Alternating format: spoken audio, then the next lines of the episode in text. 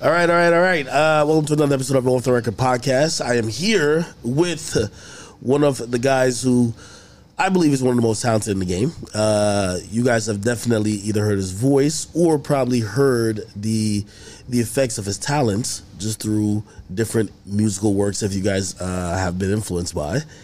And we got the newest double XL freshman here in our studio Fridayy. What's up, Rusky? Cracking with you, brother. Thank you for having me, bro. Yo, we ran into each other at um, Roots, Roots, Picnic. yeah, Like I posted you a couple times. yeah. First time I seen you in person, and um, I was like, this guy's kind of pretty humble, man. I'm like, yo, coming off that record, I, I- kind of probably would have a little ego, like you know what I mean? Like, yo, I'm the guy. Yeah, How's everything been the last couple months for you? it been good, bro. Like, like you said, I'm a humble nigga, so it's like niggas don't know. Like they, they, I got introduced to people from God did and the little baby record, like, but niggas don't know I've been doing this shit for like 11, 10 years. You know what I'm saying? That's why I'm so humble. I put the work in for a long amount of time. And I feel like God just started blessing me, bro. So it's like y'all might see me here, like yo, this nigga going crazy off off the jump, but I've been perfecting my craft since I was like in eighth, ninth grade, bro. Like producing and writing in my room. So it's definitely this year been crazy for me. Well, explain to us because because when people sometimes talk about me, I always tell people I'm like, yo, well, these days when people talk about me now, they talk about the successes. Yeah. Nobody want to talk about the years that I was trying and grinding. failing. Uh, I was trying and getting no results. How was those years where, like, you know, you're trying to hone your skill and you're trying to perfect your craft and you're trying to put the work in, but it's not really materializing? And what kept you going? I ain't had nothing else, bro. Like it was really nothing else I could look look to.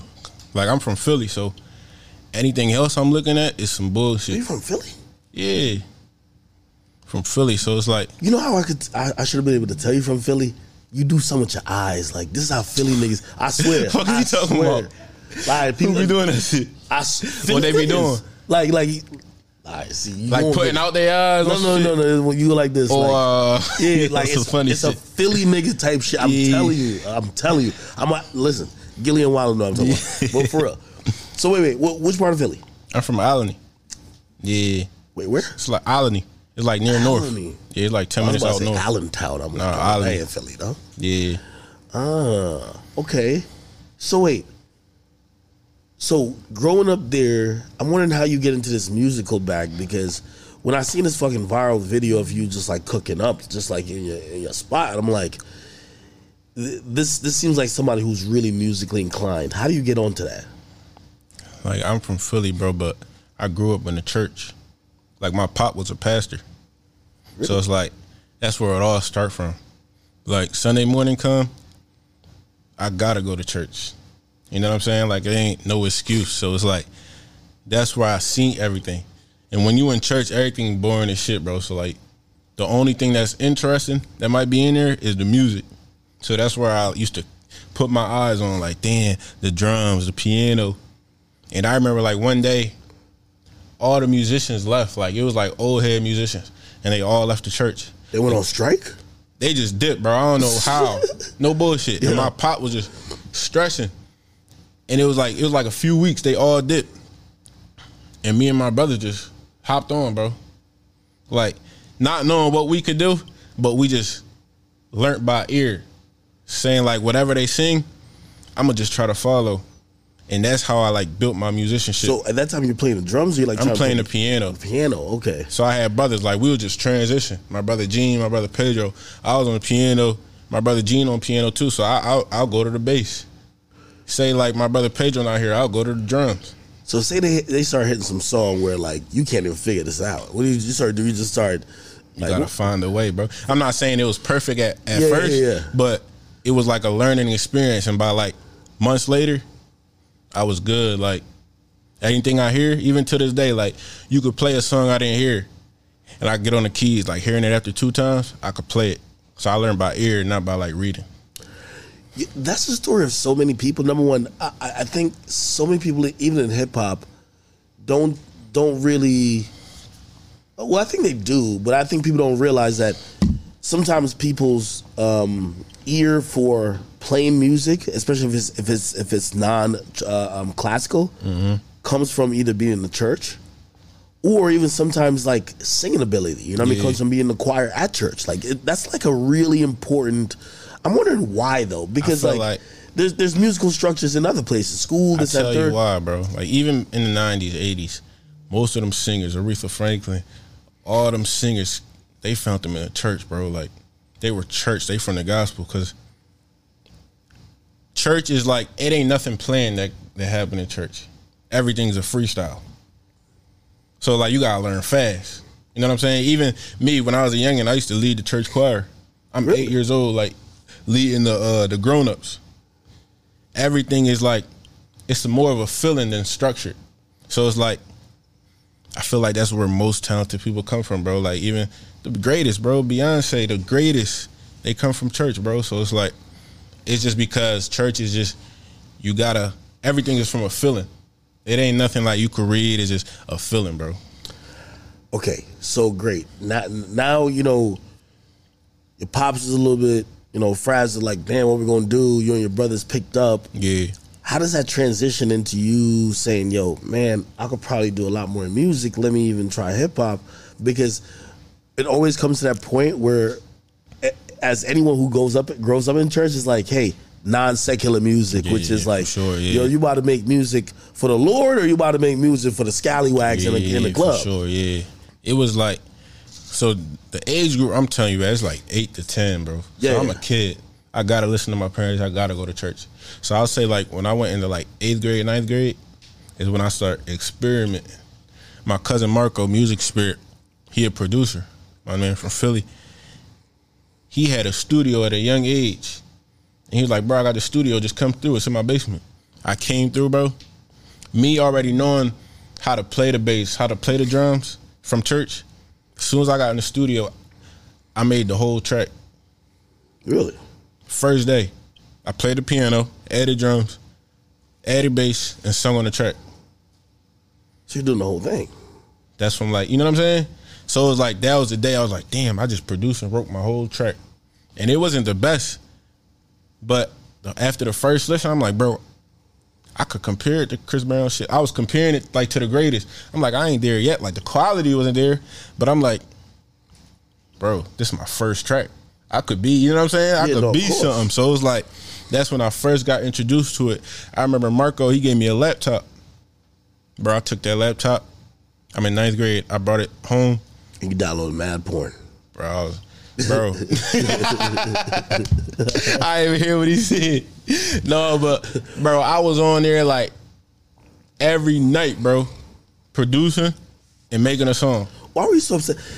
I always I like hearing stories of when people are uh, are really young and they're obsessed with like like music is a you know it's it's a serious craft. It's fun, but it's also very serious. It's like at that point you could be doing anything Yeah. with your childhood. Yeah. Why are you so obsessed with the music? Why? Bro, I was a hooper when I was a kid. Like like seventh grade, eighth grade, I was the best hooper in the city. Like I went to a school called Colesville. It's like 40 minutes outside of Philly. And I was like one of them niggas. So I used to focus on basketball a lot, but when I got to ninth grade, it was like a realization, like, bro, I was seeing niggas that was better than me in 12th grade not go D1. You know what I'm saying? Not go to the league, like, and y'all better than me. So it just, I would play ball for fun, but I really came to a realization, like, this really the only thing that could make me like a million dollars, bro. So I really ain't have nothing else to look to. And I'm not a, a book nigga, bro. Like I used to be in school on all dumb shit. You know what I'm saying? So like I told you before, like music was the only thing I could really look to to get my family out. You know what I'm saying? Mm-hmm. So like it wasn't ball, it wasn't, you know what I'm saying, the smart shit in the book. So I put all my shit at ninth grade, I put it all in the music. Wow. So uh, you kind of make that first record, you realize like, damn, I could see comparable to some of the guys who really in this shit. Yeah. I, I, I- what do you then do to make sure that you know you keep like going along that same path and like how are you being encouraged because yeah you might think it's good but like everybody else might be like man this nigga need to get a job or this guy might might need to focus on finishing high school to go to college how, how are you getting encouraged at, at that point though I'll say my brothers, bro. Like I got like a group of brothers. I got like nine brothers. It's really like four brothers and like four cousins. But like we family, bro. So it's like it was always that encouragement, like, bro, you the nigga. Like, you know what I'm saying? Like, we all do music, but everybody in my family knew you the nigga, bro. Like you do everything. You record yourself, you engineer yourself, you, you produce, you write. So I always had that encouragement from my brothers. But from the outside people, it was a struggle, bro. Like, go to college, you gotta get a job. That's where the hard shit came from. But I'll say like my brothers really encouraged me like to focus on this music shit. Like, bro, you the one that could get us out. If you really lock in, my my cousin Marco will always tell me that shit. If you lock in on this shit 100, percent bro, you gonna get us out, bro. So, when do you see the first big sign that something's happening? First big sign, bro, it's like 2019. I remember my my brother, my brother France, he went to LA. Like I told you, we all did music. So it's like he was the first one to go to LA. Bro, I'm seeing this nigga like he not doing shit in LA, but I'm seeing him meet celebrities. So we in we in Philly, bro. We in the trenches. Like, Yeah. damn, our brother just went out there. He taking pictures with Mustard, Kia, uh, Kehlani, all them niggas, bro. So we like, what the fuck? I'm like, bro, and he like, bro, come out there. I'm sneaking in all these concerts. Come out here. He was sneaking He was in. sneaking in, bro. He he went out there on like on, on, on like, bro, I'm gonna just go out there and, and and find a way. But somehow, some way, like he was getting in every concert.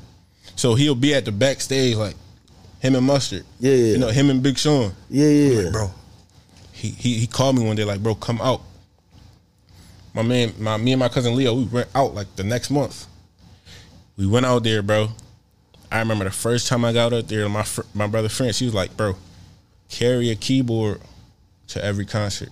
Carry a keyboard. Yeah, carry a keyboard, bro. Like, a, Like a big ass keyboard. I got the piano? pictures. Like what? I got the pictures. If you see my empty stomach video, I still got the pictures of me backstage with my keyboard. But he told me to carry a keyboard so he could get in every concert. okay, okay, okay. okay. All I'm right. pulling up to security like, bro, let me in. I play for the band. Ooh, well, that's yeah, good. that's with a big ass keyboard. Ain't no security about to tell me, nah, you on some bullshit. Yeah, yeah, yeah. But they let me in every time. I'm a backstage with all these niggas, not a dollar in my pocket, fresh out of Philly, bro. I'm looking around like, what the fuck? You know what I'm saying? Like, I got my flash drives on me. My flash drive got like 50 songs, 50 beats. I'm handing them out to everybody. Now I'm coming to a realization, bro, that shit not doing nothing.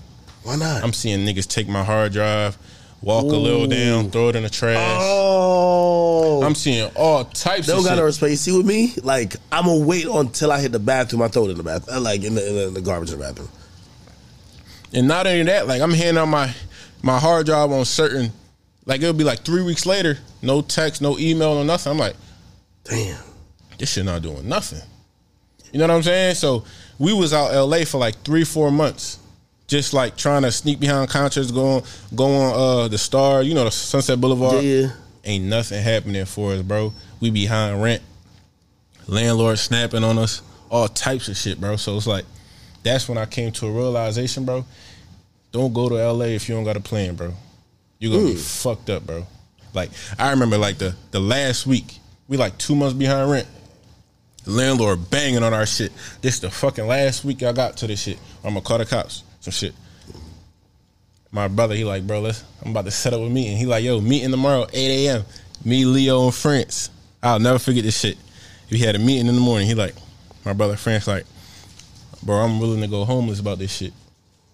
Like, I'd rather be homeless in LA than be good in Philly. Word.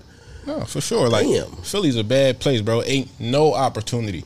It's very rare you you walking up and seeing a celebrity like, you know what I'm saying? So I understand where he was coming from. Like I'd rather be homeless in LA than live in Philly. Yeah, yeah. No, I get. I get. Yeah, but me, I'm like, fuck no, nigga. I'm going back to my crib. I'm hungry as shit at the moment. I eat, you know, I'm Haitian. I eat my mom food in like four months. Right? You- I'm like, bro, we got a crib we could go back to and just eat. So I, I remember like, bro, I'm going back home. So we all went back home, bro. And that's when I'll never forget though. I went to a Revolt Summit that last week I was in LA. Oh, I remember the revolt much. Yeah, them shits used to be popping, bro. You were popping out of this shit? Yeah, 2019. I got the videos too. And you could walk up to the mic, tell niggas, what's your name? Yeah, yeah, I got the videos on my phone. And that was like, everybody was there. Diddy, Snoop. Yeah, yeah, yeah. I remember it was a line, bro, like where you could play your music. Oh shit. It's a line where artists could play their music. I played my music to this A and R. He like, bro, you sound like Ty Dolla a little bit. I manage Ty Dolla, or I'm cool with him. Send me the song. And at the time, he like, he had like three other artists. You know how A and R's is. They got three, uh, like a couple artists. Yeah. So I'm like, bet this the first nigga I met that's really fuck with me. So I went back home, bro. Started making like ten songs a week, just so I could just keep sending to that nigga. Yeah. You know what I'm saying? So he's your first connect. That's like my first job. And then during that time, I met my manager, Edgar. Mm. He just DM me like, bro, you ever think of like about writing? And I was like, what you, I ain't never like why, why you come up with that? Or Huh? Why was that the question he asked you? because I remember at that time I was promoting like a single, and I think that's how he reached out to me. I was promoting like a single where it was my music, and I was putting like L.A. producer, L.A. writer, shit to just draw. You know how upcoming Yeah, artists be, and he DM me like, think about writing, bro. Like I know a few people, but writing is the easier way to step in. Cause bro, if you, I'll tell any artist is is this: if you produce and write, you meet an A and R and be like, bro, I could give three of your artists twenty songs. That shit is more valuable than saying I'm an artist and you don't got no motion going on. That's true. Them niggas gonna call you back from the rip. You got any hooks for this uh, artist I got? You got any hooks for uh, you know what I'm saying? For the biggest people, so niggas will respect A and R's and people in the industry. If you don't got no motion going on as an artist, they will need you more if you're a writer and a producer. So when he told me that, I'm like, bet. I went back Philly, bro. I, like I said, I made like probably like 10, five full songs, 10 hooks a week. And I'll send it to Edgar. And we just kept building, building, building, building in Philly. That's when I went back home in my room where you see me make God did. And then it finally came to a point like we got like a A and R attention through my man Denuzo. My man Denuzo was about to sign a deal on some publishing shit, but I used to make a lot of hooks on his beats. And when he was about to sign, the A and R like, who this nigga on all your hooks? He like, this is my man Fridayy. And then she wanted to sign me after that. By the way, why the name Fridayy? Friday. When I was a youngin', bro, me and my cousins used to link up every Friday, gang. Like, so like like I said, I got like nine cut like nine brothers, all cousins type shit. So I used to always tell my mom like when Friday coming, type shit, and she used to call me Friday because a whole week I'd just be saying one Friday coming, and then when I was going into college, you know, PARTYNEXTDOOR on the Weeknd was my favorite Yeah. artist at the time. Like. Love party, love Yeah, Weeknd. them my niggas like at that time, like they was my favorite artist. So it just kind of came together. I'm like party popping, Weeknd popping. Let me make a name. Drake could just see a nigga. That's what I thought when we came up with Friday. Like I'm gonna make a name so Drake could just like see a nigga, bro. Like you know yeah, I what was I'm thinking saying? because I'm like, yo, after you take the name Friday, y'all got all the lit names now. Like the lit names for like Mm-hmm. It's You perfect, got though. Mm-hmm. PARTYNEXTDOOR. You have the whole weekend, but Friday is Friday. Friday, Friday, bro. So I don't think nobody will ever name themselves like Monday. Nah, you can't. and nobody fuck with Monday. Friday, the perfect name is like we fuck Yeah, with Friday. yeah, like yeah, that's that's payday. That's the day we about. You know what I'm saying? So, and then I went into college with that name. Niggas wasn't telling me Friday in high school. So when I went to college, I was introducing my shit as Friday. Yeah, yeah. And it, it was started like a little convo, like with the you know with the with the shorties and shit. Like your name not Friday. It started like a good. Yeah, you know what. I'm saying? Like a good convo. Everybody in college, is, that's where it stuck. That's fire, dog. So, all right, bet. They noticed you off of the hooks and your man was signing. Mm-hmm. And they asked, they said, who the fuck is this guy on the hook right here? Yeah. How did that come back around to you? that was like that's when they hit me up and uh, my manager Edgar and Chris they was just pressing that play like yeah he one of them niggas it took like probably like two three weeks like a month it was a little minute like my manager was pressing that play and then that's when I signed my first pub deal Really? Around like quarantine Twenty. You signed 2020 your first pub deal off of doing the- hooks for my man shit for your man shit. and that's what I say like collaboration bro is the most important thing, bro. Like I could have been in my room just doing shit by myself. That would have got me nowhere. But like during that time, I was hitting up producers. I mean, let me do hooks for your shit. Let me do hooks for your shit. If I never would have hit up my man Denuzo like that, that shit would have never came together. So I'll be telling artists like collaborating with other people, even if they're not from your city, that shit'll like change your life. Cause it only take like one word of mouth. And that's where I signed my first deal. It was like sixty thousand. You know what I'm saying? Don't tell me that that, that pub deal lasted for too long now. Huh. I'm gonna, I'm gonna, I'm gonna explain it to you. Oh, no ahead, bullshit. go I'm gonna ahead, explain it to you. It was like sixty thousand, but you know, you got Jamaican parents. Yeah. I got Haitian parents. Yeah. So during this whole time I'm making music, bro, they on some shit like, bro, you on some bullshit. Yeah, like, yo, what the fuck is What you the doing? fuck is you doing? Why are you You locked need, in? you need a paycheck to really come You need a this shit. paycheck, bro. They like, bro. They, they knew I was talented because I played every instrument. They knew I was a genius, so they ain't really like knock off what I was doing. But it was more so of like, all right, this is just for fun. Do your shit, but if you don't get a job in like two Yeah. months, if you don't go to co- back to college, Yeah, yeah. we kick you out the fucking crib. Yeah. Yeah. that's how that shit was, bro. So when I got that check, I showed my mom. I showed my mom my account. Here goes sixty thousand, bro. One check. My mom like, you got this shit off one check, Yeah, yeah, yeah. bro. I gave my mom like ten bands. I gave my mom ten bands. Just all all the shit I put her through, like being in the crib, Yeah. never having a job. I'm like, here goes ten bands. Now I'm, she's supporting the shit out of me from that part. You know what I'm saying? She needs to see. Yo, let me tell you this. One thing about Caribbean parents is that they they're so used to putting in the long work and the hard work that entertainment ain't even a thing It's that they even. really see, and it's like for them, it's like they always believe that their child is talented, Mm-hmm. but they not gonna ever tell you to like. My mom always say, "Don't throw away." Sure for unsure. Yeah, for like my mom is like, make sure you finish college Yeah, and sure, third. yeah. If that other shit happened, happened, cool. yeah. And and it was just it's the same with me. Like, Yeah. when my mom finally seen like, wait, you getting paid from this? Mm-hmm. She all the Whole way in. different, whole whole different Nigga, she coming in the room, bro. She like, what you making? Yeah, I'm like, yeah, don't don't worry about what I'm making now. She like, she make some Haitian shit, some Yeah. like Creole shit. I'm like, don't worry, but but she believing now, which which is good. It takes a little she pressure off you. Yeah, it take pressure off me, and off that sixty thousand, I went to LA for like, I was just traveling to LA for like a year straight. Really? Yeah, and that's where I met most producers, most A and R's, built them relationships. I was writing for people, but it wasn't like B list, A list artists. It was just like little checks coming in.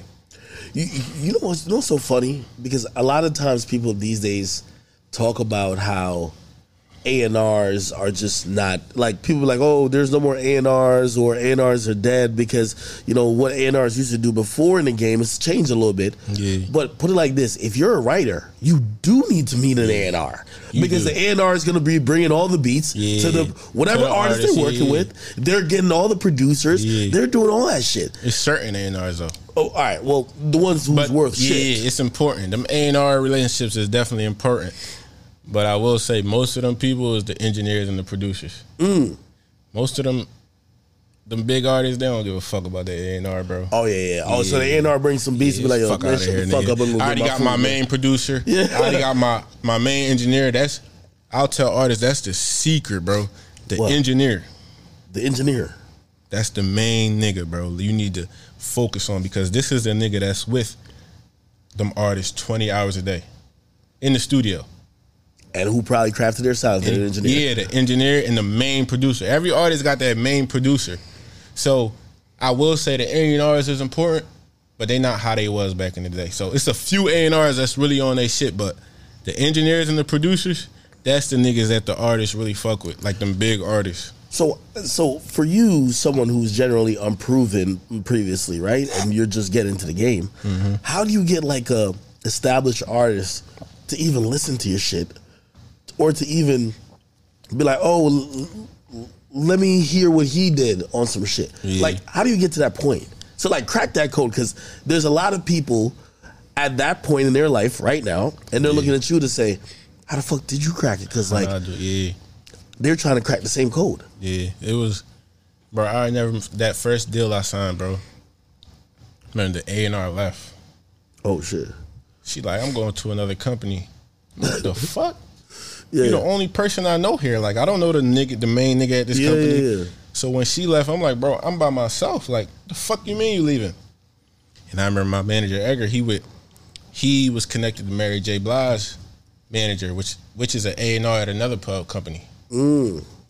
So during that time, she left. We looking for a buyout, somebody to buy me out my deal because I don't got nobody at the label right now. You know what I'm saying? So Edgar connected with Eddie and was like, "Bro, I got this nigga Fridayy. He nice as shit. You know what I'm saying?" And he just kept bugging Eddie, like, "Bro, I'm telling you, he nice as shit." During that time, I started making like these vocal samples with Timbaland. I had Timbaland, you know the producer I was telling you about that I signed on some pub shit mm-hmm. that I was sending hooks. He from Virginia, so he been connecting me to Timbaland. Mm-hmm. So I remember it was like it was like 2021 going to 22. You know how you on some January shit? Yeah. And you like, bro, I gotta take this shit up. And now you just think about your life. Like it's Yeah. a new year. I'm broke as shit. I was just thinking about my life, bro, going through my contacts. And I see Timbaland. I'm like, bro, this nigga Denuzo connected me to Timbaland last year, and I never used this nigga number. So like during that buyout area, I texted Timbaland like 10, 10 vocal samples for me. Like me singing, some shit he could produce around. I remember I texted that nigga, bro. That nigga ain't re- You just you just cold texted him. Just I like, said, yo, bro, it's Fridayy from Denuzo. yeah. I'm about to send you like 10 joints. Let me know what you think. He said, damn. This nigga, the next day, bro, he posted me on Instagram. Who Timbaland? Timbaland. The next day I sent him, Oh, Timbaland's listening like that? He listening, bro. He one of them niggas, he he looking for them new niggas. So like I sent him like 10 ideas. The next day, he posted himself making a beat with my vocal samples. And he tagged me. Really? Bro, when he did that shit, every A-list producer you could think of in my DM, he just took that shit up a whole nother notch, bro. I'll say like for like a month straight, Timbaland probably, Timbaland probably posted me like every other day. So that was that was going on while Edgar like, bro, Eddie, sign this nigga, bro. I'm telling you. So we end up getting the deal done with uh Eddie prescription. They buy me out big noise. That's when everything transitioned, bro. That's when everything transitioned. And I'm watching Khaled every day on Instagram say God did. Khaled on Instagram three, four months every day. God did, God did. Before I even know his his album gonna be that. Before I even know his album gonna be that, right? So I'm like, every time he was saying God did on Instagram, that shit will touch my heart. You know what I'm saying? So I've been made a sample called God did. I made like a hook slash sample called God did. Yeah. And then he was working on his album, Khaled. So you could make a, a like a whole little hook or whatever just off of a phrase. Just off of a phrase, because every time he was doing it on Instagram, it was touching my heart, bro. Like that phrase was like, 'cause That's because you're from the church, bro. Yeah, I'm from the church, and a lot of people ain't believe in me, bro. Like, don't believe in me. They know I'm talented, but a lot of people I'm around, they thinking like this shit not possible, bro. Like, go back to college, or please, like, go work at Amazon. You know what I'm saying? So during that time, I made a, a sample call God did. I called Edgar like, bro, I already got this sample call God did. I know Khaled working on this album. He like, bro, fuck the sample. Like, make a real hook, like with your real voice. So I'm like, bet. That same day, bro, I'm in my room. That's when I made God did the hook. Just like that. Yeah, in that room you see me in, I made that hook, bro. Like, as soon as I made it, bro, I was listening to that shit probably like five hours straight. Like, ain't no way. Like You- you before it I even what? called my manager, bro, I'm playing that shit in my room. Like, what the fuck? And I called that nigga. I'm like, bro, what you think? He said, out of here. And you remember that the uh, the guy Eddie that bought me out my deal. We we called that nigga. We called that nigga and was like, we want you to hear this shit. Yeah. We played him that shit. I remember he was in the car, bro. That nigga looked out the window. He ain't say shit for like a minute straight after we played him. That nigga was like this. No bullshit. That nigga was like this out the window. Ain't say shit. I'm like, what you think, bro? He like, I got Khaled number. What the fuck? Send that shit to him right now, bro. Please. He got Khaled number. He texted to Khaled next day. Khaled, like, I need this for my album. I'm like, Really? it's over. Next next few days go by. We already working the paperwork. Khaled album about he already wrapping that shit up. So at first it's supposed to be called God Did Interlude with Fridayy. You know what I'm saying? Two, three days go by. He like, I just put three rappers on this shit. It's gonna live forever. As soon as he said that shit, I'm you I already know the type of hook it is. So I'm not thinking of no little niggas. I'm thinking inspiration, legendary shit. I already, How was the beat at that point? it was just me and the keys. So it's that hook you hear in the beginning. That's all it was. It wasn't no beat. Shout out to Street Runner and Khaled. They added that beat so Jay Z could rap. You know what I'm saying? So, but as soon as he said I put three rappers, I already thought Kanye West, Jay Z, and Nas, just based off the inspirational. You know what I'm saying? You're not about to put like no little nigga like you know what I'm saying? Yeah.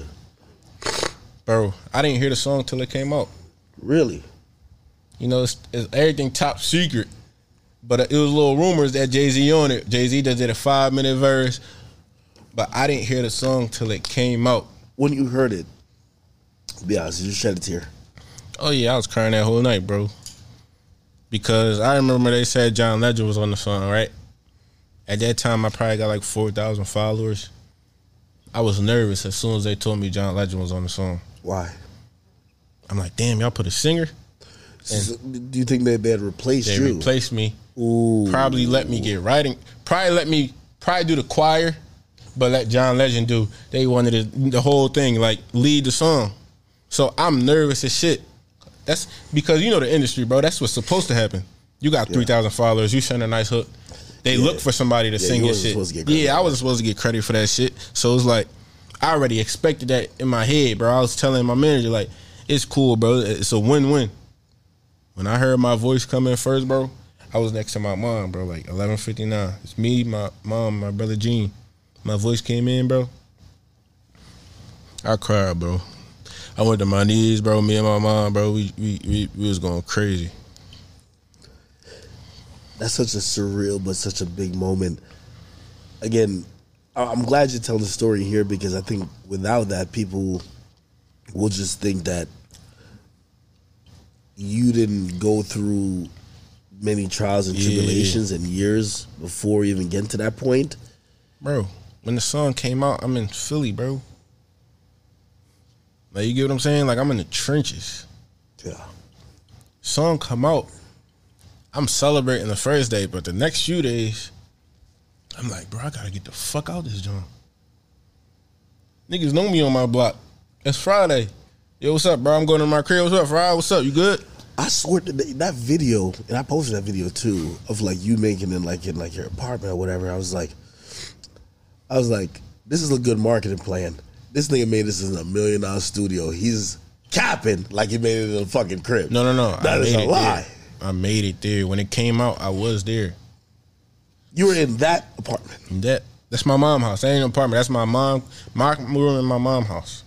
Really? My mom room like two feet away from mine. So I'm celebrating the first day, but the next few days, I'm like, I gotta get the fuck out this joint. The check ain't clear yet. Nothing. I don't got a dollar in my pocket. Next day, the song number one. Still one of the biggest. I I was riding around playing it today. Number one, bro, on Apple. I go on Twitter. Who the fuck is Fridayy? Boom, boom, boom, boom. Who the fuck is Fridayy? You know what I'm saying? So it was just like, bro. I remember. Look, the song came out. My cousin came to the crib the next day. He like, bro, we gotta celebrate. I'm like, bro, I don't got a dollar in my pocket, bro. He like, it's on me, bro. You know what I'm hmm. saying? I'm like, bro, I'm not about to be standing in no club, bro. He said, section on me, bro. I'm in the section. Khaled DM me. What's your number? I ain't talked to Khaled this whole time while this shit going up. I leave the section. Khaled called me. Like, bro, thank you, bro. That nigga like, nah, thank you, bro. Like, you gave me the the biggest song on my project. I'm like, bro, I'm walking around Philly right now. I'm at the club. Niggas don't know who the fuck I am, bro. But I'm hearing everybody play this shit, Khaled. Yeah. He like, bro, they gonna know soon, bro. Like, I promise you that shit. They gonna know soon, bro. That was the first time I talked to Khaled. really? I still got that convo on my phone, me and Khaled. that shit's surreal. Hey, so I'm I'm wondering um in terms of trajectories and, how shit went for you. When when you had heard about the John Legend thing and you were like, uh, it looked like they're probably gonna just take me off the song, whatever, I get some writing credit, but that's about it. W- was that a point you were just kind of like just cool? Maybe maybe that's that's not what you wanted, but you're like, you know, maybe shit. As long as I can get a check off just Yeah, writing, yeah, I'm cool. yeah. I'm not gonna force the issue as being an artist. Yeah. obviously, everybody who's really talented writing, you want to be Yeah, you wanna be an artist. yeah, but but you weren't pushing like that, and but but, but it happened the right way. Yeah. Um, What what would you have done if you were replaced on that that record? Kept doing what I've been doing, right? I'd have kept doing what I was doing, but when I started writing, it been like this. My voice is so unique. A lot of the favorite, I'll be in sessions, right, with big artists, and I'll be writing shit for them that sound like them. I'm like, yeah, I'm in a song. It's your session. I'm gonna make some shit that sound like you, and I'll play some shit. Yeah, this on my shit. I'm just holding when my artist shit drop, and the artist be like, nigga, why don't you play me that shit? Yeah, So it was always like artists would tell me, I want your shit, not the shit you write for me. I want the shit that sound like you. But every time they would cut it, it wouldn't sound like do you. it. so I remember my manager Edgar would always tell me, bro, let's just drop this shit, bro. Nobody could do this shit like you. Could we just drop it? Like we could go to a distro. Let's try to get like a little distro deal and just drop this shit, please. Like he would beg me, bro, and I'd be like, not yet, bro. Like I already know where my shit's supposed to be. I'm not about to drop this shit without a legit marketing, legit plan. Like as soon as I drop this shit, I need this shit to be at the, the highest level, competing with the greatest. So I always knew what I did, a lot of people couldn't do. So when God did came, I remember I, I met Jay Z at the Grammys. How was that? That shit was special, bro. That nigga was like, bro, you know I fought for you, right? Didn't he rap like the whole thing at the Grammys? You rapped the whole shit. Yeah, that shit was crazy. That shit was crazy. I've never seen a performance like that. I ain't never This nigga rap for five minutes straight. Yeah, he ain't mess up too. Like, I'm nervous as shit at the Grammys. Wait, wait. They had to like do little cutouts or whatever. whatever. Like I know you say yeah, mess up, but it's like ain't no way he's doing that just straight live one take. No way. that nigga ain't mess up.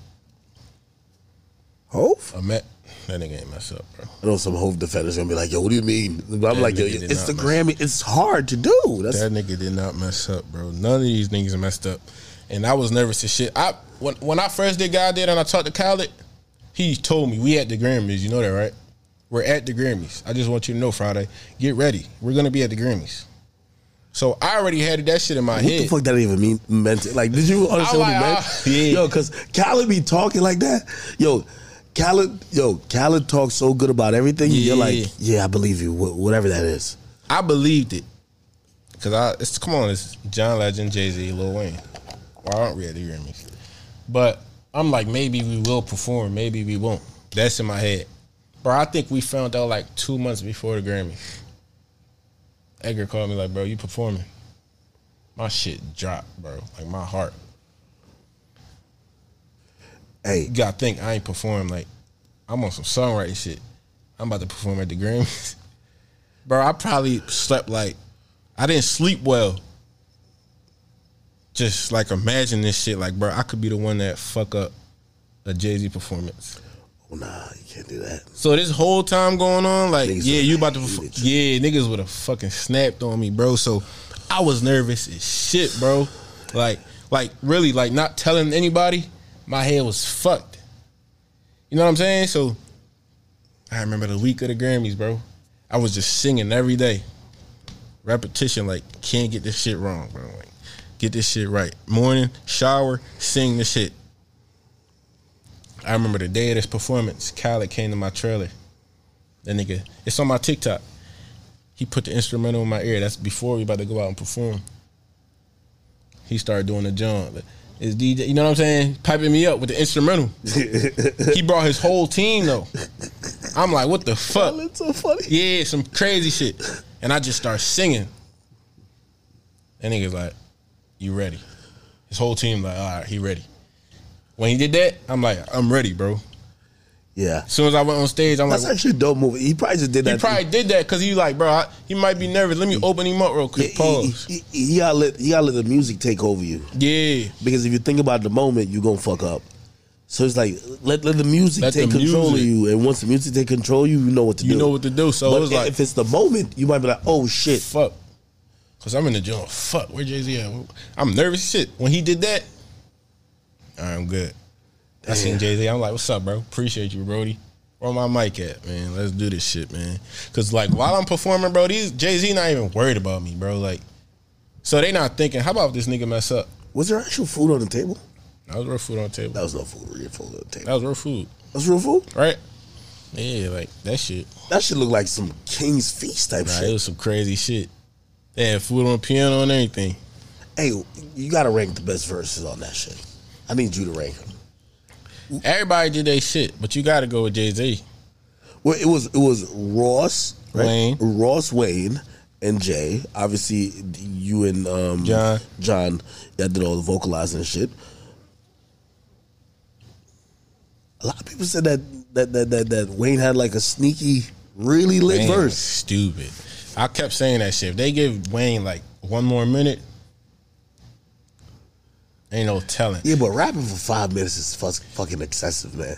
It's like it's like when Kendrick rapped for like, like when he did Control, like yo, my nigga, like yo, you passed the you passed the sixteen, you're at thirty two. Matter of fact, nigga, this is like two hundred. Like, what are you doing? Yeah, they didn't even feel like that on Jay Z shit. Nah, he didn't though. Cause every line you waiting for it, he come with another. You know what I'm saying? He coming to another back Yo, to back bars. D- d- How long did it take for you to kind of soak in with like even the meaning of that that whole record? Nigga, I'm still soaking it in. Like, I remember it was a joint like with uh who Jay Z man's. My man, he was like describing the verse. Was like, damn, the- I'm still soaking it in. there's a part on the joint. He's like, "Yo, I never meant to be the state's custodian. The the the laws are draconian." I'm like, "Yo, this Yeah. thing is going." And I'm like, "You know, so crazy. I think Jay's 50, and and you know, in most sports, like for example, like say basketball, like LeBron is you know just deteriorating a little bit just because physicality, Yeah. right?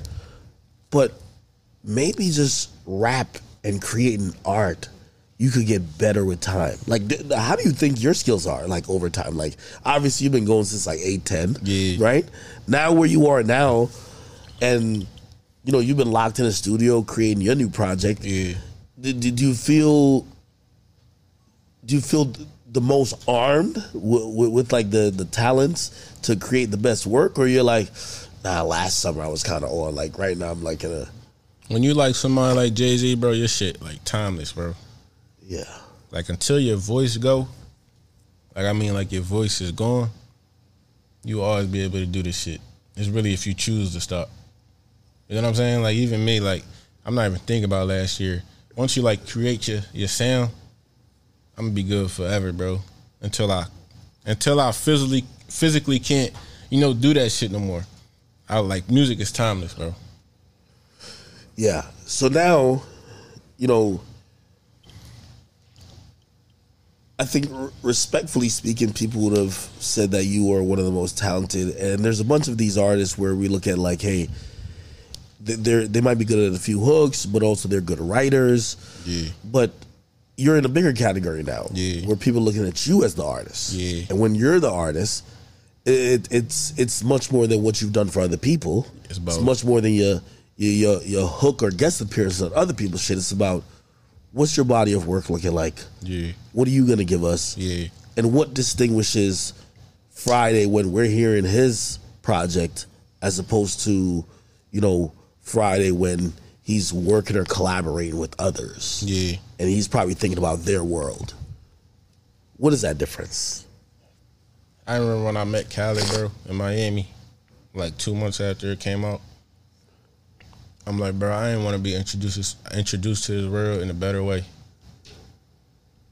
Cause you listen, like God did is who I am.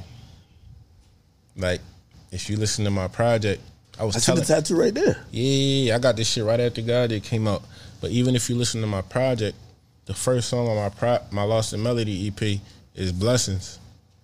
The second song, Empty Stomach. The fourth, the third song is God Sent. The fourth song, Don't Give Up on Me. So when I was playing Khaled this shit, he like, damn. This shit really an introduction to you. Like, so all the people that came from God did, you know how people have a hit, right? Yeah. And it's like, bro, you just got one hit. We don't know you. Like, they don't stick to you in a way, like, you know what I'm saying? You just got one hit. But everybody that came from God did, it was like, this who Fridayy is. When you listen to my Lost in, my Lost Melody EP, I talk about life. I talk about struggles. Philly, where I'm coming from, God. So it was like God did was a perfect introduction to like my fan base, like my real fans that locked in on my EP. Have you had maybe even a conversation with like I don't know, say your pops, you know, who's a pastor, just about maybe even the spirituality and just like the the the divine timeness with with how you came on to the scene. Yeah, Like pops is a pastor, yeah, came up in the church, yeah, and it you didn't really blow till you get on a song called God Did. yeah. like that th- there has to be some type like of some shit, like, meaning yeah. in that that you have to acknowledge right You gotta acknowledge that shit. I be telling people it's really God did, bro. Like, just how you explained it, bro. It's like it's God did. So it's like my mom friends listen to God did.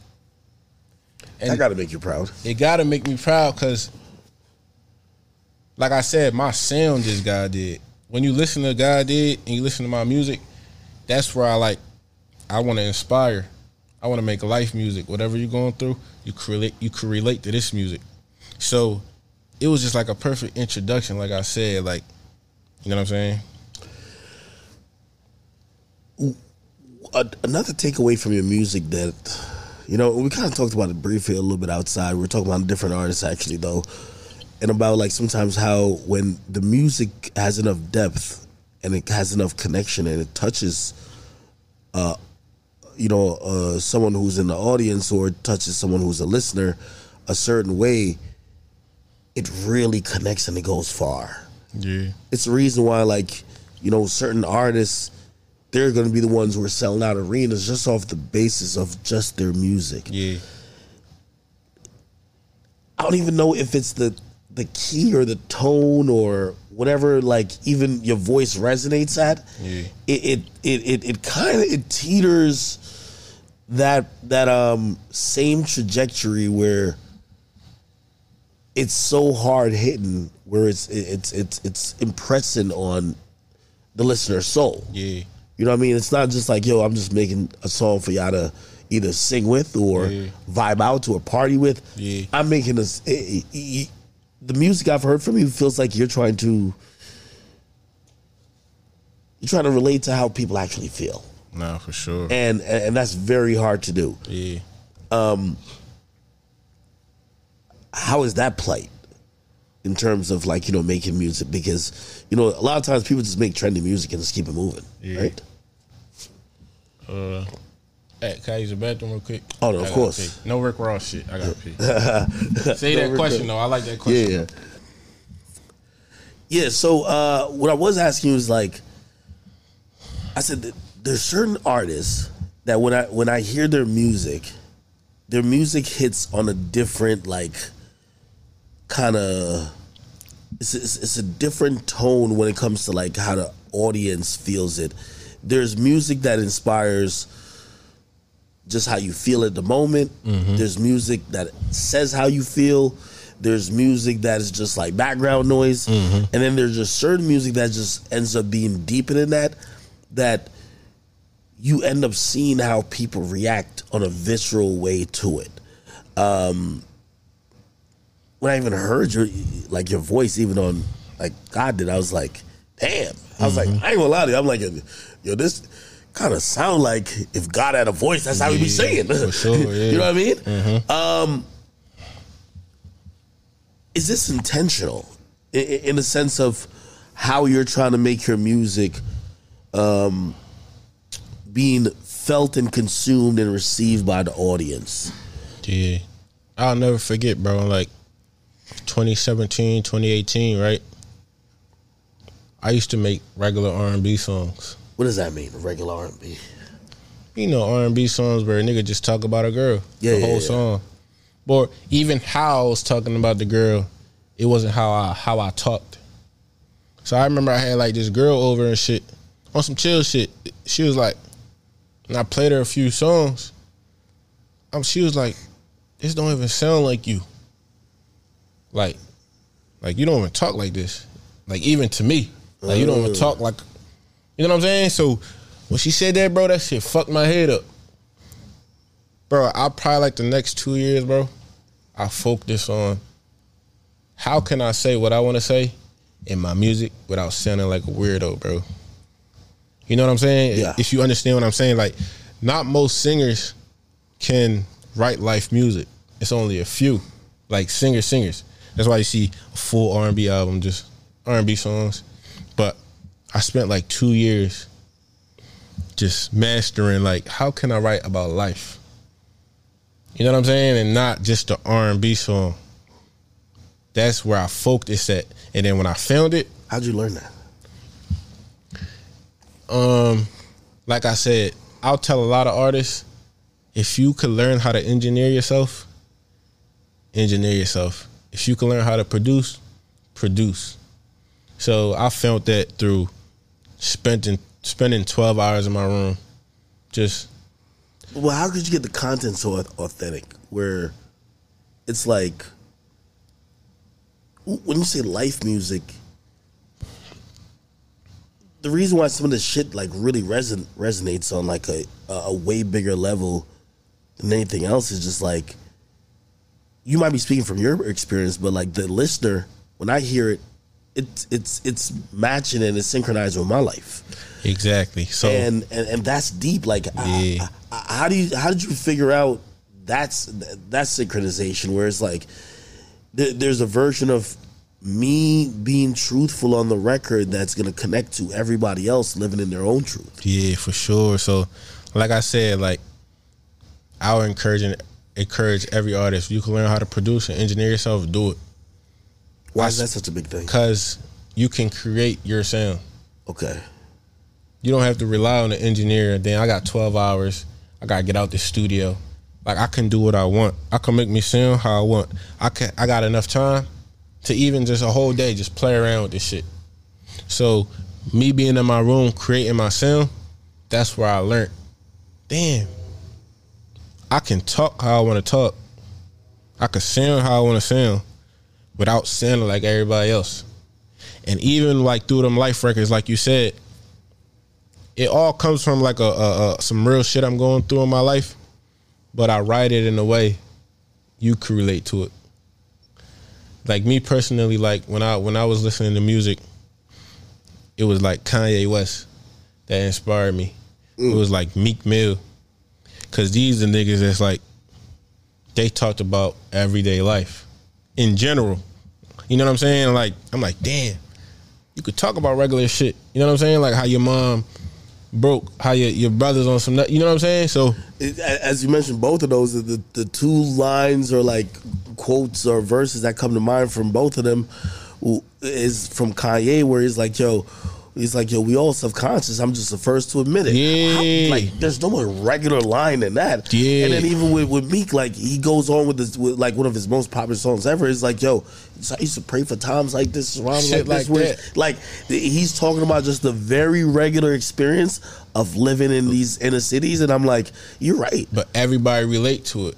Exactly. So them lines you just said, it's just like them them two lyrics you just said. Yeah. I would pay attention to shit like that. I used to pray for times like this. Damn. Everybody can relate to some shit like that. No matter if you working a nine to five, no matter if you whatever you're doing, if you playing ball, you painting, you making some shit that never been created before. That's where our focus at, where it's like just that I used to pray for times like this, it explains a thousand different things. Yeah. So even when you listen to my music, it's like it's a lot of shit I could dive deep into where I won't be talking about. But I write it in a way anybody could relate. Caucasian people, people outside, black people. It's just everybody can relate to every line. That's how I focus on my music. Hey, okay, so let me get a little spicy here. Not even really spicy, but just really, I want to ask you a real question.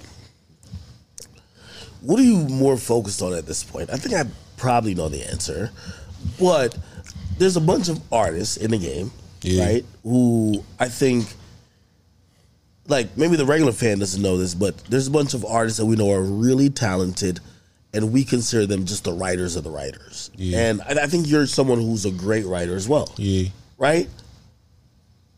Is is it more important for you to be known just as, hey, listen, I'm Fridayy, the musician, or is the writing aspect, which I still know, like, listen, everybody talking, the conversation these days, still in the industry, is about your pen. Like, yo, Yeah. might have to get this nigga for a hook. You might have to go get this nigga to go get some shit right Yeah.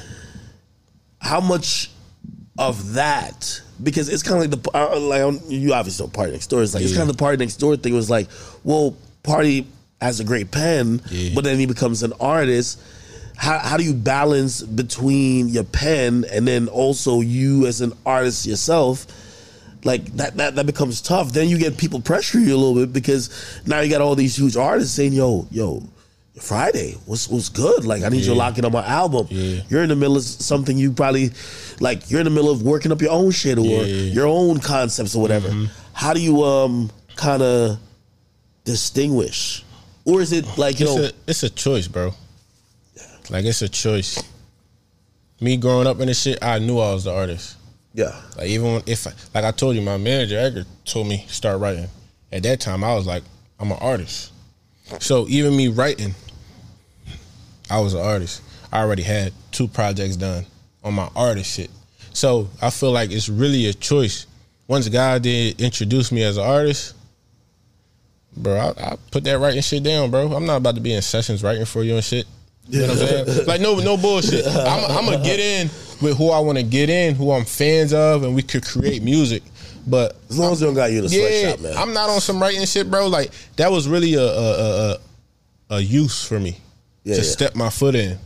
And even now, like I told you, my voice is so different, my vibe is so different. Niggas don't even call me on some writing shit. As soon as they hear my shit, we feature Fridayy? So it wasn't even on no. I haven't had a conversation on some writing shit since God did. okay, well let's do a let's do a step up from that, right? Yeah, So sometimes, you know, obviously, so we have people who they they look at like, oh, these are just the writers, right? Then the step above it, which I think some artists might be still looking at you at. You can tell me if I'm wrong. Well, he's just a hook guy, which means, yo, we're just gonna only feature him via the hook, and it won't be like a full collaboration with him doing anything but the hook. Yeah. you know what I mean? So now it's just like, yo, yeah, we know we got the fire hooks. Let's just go get the hook from him. But other than the hook, we're good yeah, Um, obviously, you know, you would probably want to do full on collabs. yeah. Um, also, just do different type of collaborations because you, you, you're creative, yeah, you're for sure. Yeah. Um, what do you feel about those now? bro. Like I told you out there, like every hook I did, I draw people to me. Every album I was a part of, if you click the Fridayy feature, I brought people to my world. Like think about it. Every song you heard me on, it was like, damn, this is a different song on the album. This artist usually on this type of time, but the Fridayy feature, it's a little different for this artist. So it's like people could say I'm the hook guy, it's feature shit, but at the end of the day, on every feature I did, I brought people into my world, even the artists. You know what I'm saying? To even to build this fan base that I got, I got a solid fan base. Like even where I, I'm not where I want to be right now, but my fan base is solid, bro. Like you mm. could even see on my Instagram my engagement. I got a solid. Like I said, when God Did came out, I dropped the EP right after, and the songs on my EP was related to God Did. So that alone just it gave every feature I do, it draws people to me because I'm giving their favorite artist a part of me. You know what I'm saying? So I'm not doing hooks where it's like, damn, bro did a hook just to hop on a song and it was Yeah. fire. When you hear that hook, you're like, damn, I ain't never hear this artist on this bag. Yeah. Fridayy gave him a different sound. And then you be like, damn, who Fridayy? Then you go listen to me. You mentioned an interesting point, and I, I want to hear your perspective on it because I think this is absolutely crucial, right? In terms of, you know, cultivating and creating a fan base. Um, in the sense of like, for example, like some people, a lot of people might have been introduced to you based on that record that had other high profile people's um, people on it. Yeah. But here's what happens: sometimes that fucks everything up because those it, it, the moment becomes too big for people to really buy into you. So you're then like having to like chase around like you know oh okay the song is bigger than me so now i gotta like play catch up with ca- getting the fan base. How did you capitalize off saying it well i mean you kind of gave a little piece of it already right? By saying you dropped a bunch of songs that were related. yeah. um did did you initially already think yo i gotta build like a fan base like i, I want to curate a bunch of people who fuck with me for for what I'm bringing out. Yeah. Like I told you before, bro, it's only like think about it, it's only a few singers that could talk about that could sing about life. Like who can you think of singers that's singing about some real shit? I like Rod Wave, man. Rod Wave. That's what I'm saying. great, man. Rod Wave, that's one of the people, but it's only a few people after that. And like I was telling you out there, when you're making that real feel music where you could cry to, you could think about life, your mom, all the struggles you've been to, you're always gonna have a fan base, bro. Like this shit always come down to music, bro. Like I I think like people get it fucked up, bro. Like I feel like in this generation, like everything gets put in front of the music all the viral shit, all the dumb shit, all the weird shit. They put the music behind that shit. Go on Apple Music right now and type in R and B soul and see where my lost melody is is placed. And you can be like, damn, this nigga in front of this artist that got five million followers. I just want I want you to look, bro. Like you gonna be like, damn, this nigga Where am I going? lost go on Apple and go on charts and go on R and B soul. And you gonna be like, this nigga album that he dropped in February and bigger names dropped after me. And you gonna be like, damn, this nigga, this nigga shit in front of him when he got like four hundred thousand followers. And that's where I come down to, bro. It's really about the music. Like that's what I that's where I focus on. Yeah, I'm on that bitch right You now. go, you go on category, you go on browse, aren't you go on categories. Yeah, I see it. But look, scroll down though and see what artists after me that recently dropped. And there's no disrespect to any artist. I'm just saying, like, at the end of the day, bro, all that other shit. But by the way, th- th- th- this is a good like. Even I'm looking at some of the names here. I won't really say whoever's in a, in a ranking perspective, but it's like this is a good company to be in though. Like It's a great are- company. like some of these people are really making some really good fucking Look. music. Look, this is after, this is way after me. This is like two months ago. Oh yeah, no, no, no. No, no, no. But I'm just trying to say, Yeah, I, I get it. I get it. No, all definitely. that, all that bullshit is here today Well- and going tomorrow. well- like Drake said on Pound Cake. Well, it's, it's shit. Yeah, and I'm glad we're not going to mention that particular name though. But it's like, you see, that person is a social media person. Like, we don't know. We're we're learning about you in this interview. Yeah, yeah, we know your sure. record more than we know you, facts. right? Yeah. With her, and I'm saying a her, but like with that person, um, we we know a lot about them, but we ain't never had no record that connected like that. We never had. There's no record that could make you think could make you cry. Could- There's no record that could make you, like, like I always say, a great artist will give you a record that could fuck up your day or brighten your day the moment you hit play. Yeah, the moment you hit play. Seven years later, you hear that record, you're like, I remember where I was at this time in my life. I knew I was listening to a really good fucking artist one time when I played a breakup. I was in a relationship and I was very happy, Yeah. but for what their breakup song came on. Yeah. And I felt sad. And I'm like, I'm not even breaking up. Yeah. But but but the music is so fucking powerful because it's so real. Yeah. It's so it's so in tune where, where where even if that wasn't my current reality, it reminded me of the last time I went through a breakup, and I'm like, fuck.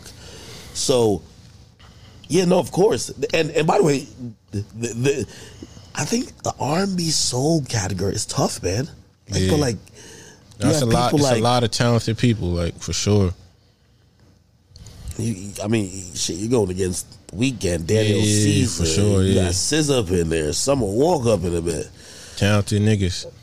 But I'm just trying to like tell you, like, living in this social media, a lot of bullshit blurs the music. Yeah. And How do you not get drowned out by that? Because, you, like, okay, and you know, I wanted to also talk touch on the the you know you got the freshman cover. Shit, a good conversation could be made that you know when people are discussing. Like I, I did a discussion about who should have made the freshman cover, Yeah. right? And in that discussion, it was influenced a little bit by some social social media, you know, Yeah. bullshit. It mm-hmm. was Yeah. right because like That's why I fucked with you, bro. You were like, when you went through my name, you was like, we talking talent. You know, if, if we're talking talent, of course, it's, You know what I'm saying? Like, I appreciate that, bro. Yeah, that, well, if, if if everything in music was just talent, it was just it, it would be a like this. completely different landscape. Yeah. right. I, I I know some people who have admittedly told me like, yo, listen, if it, if it's just musical talent, I ain't one of the best, but if it's entertainment, I'm one of the best. And I've actually liked those people. You know why? Because I'm like, damn, they're mad self aware. They're, they're telling you like, yo, I can't win no fucking like you know uh, uh, uh, um, um, talent festival, but shit, if I could just get if it's just me getting eyes to my shit, But I respect the honesty. I respect it. I just want people to focus in on it. I remember I was watching one of your joints and you was explaining like the you gotta build right here. Yeah, Like you gotta build the ground. yeah. I tell every artist you need a core. You need a core. If, And that's why I'm saying like focus on the music. I built my core. My core already good. And you could see where it's, you know what I'm saying, where it's Yeah. standing at. That's why it's standing there. Everybody that follows me, them 400,000 people, they don't give a fuck about what I do. And when I drop, they all them people, them 400,000 people is going to listen to what I drop. Now you got people with millions of followers. It's different reasons they follow them. yeah, the relationship. Yeah, it might relationship. It might be they a good look, they entertainment, they funny.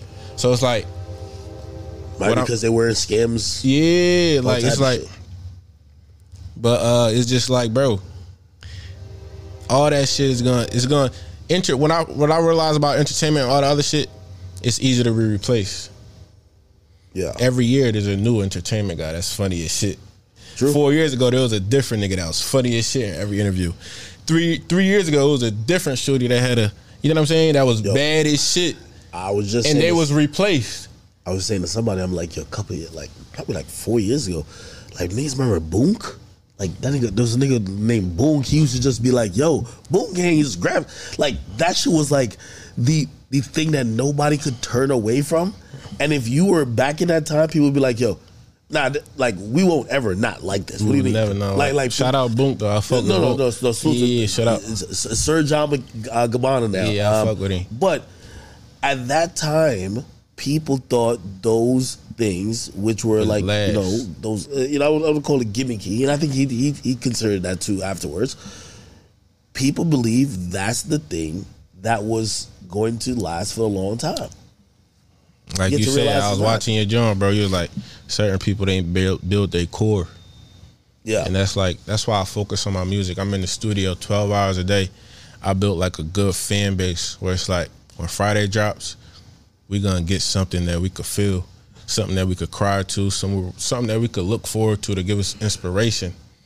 You know what I'm saying? So I feel like with that being said, I'm just I'm gonna just keep giving great music. I appreciate my fans, and I feel like I'm gonna be here for for a long time. Not even saying like I will reach. God forbid, I don't reach the A list, but I feel like with what I'm doing right now, I'll be here forever, bro. You know what I'm saying? Like it's it's certain artists that get them TikTok hits two years later. Let's be, you know what I'm saying? Let's it- be serious, bro. Like It should all be about sustainability. exactly. In in a way, like in a way. Shout out to everybody that's doing that though, for sure. and, and- and if you build a foundation, you know, sometimes people don't like. I've shit. I've been here for a long time. I've seen people who were way hotter than me, and this and third, and then they go away. You got to build a foundation shit. where because I always say this. I look at this music shit. This is like fucking. It's like running backs in the NFL, but but it's even like more. I always say this: you last five years, shit, you have had a great career, mm-hmm. Right? Yeah. if you're going and approaching 10, you're damn near a legend. Yeah, for sure. And if you could get to where 15 years people gave a fuck about you, mm-hmm.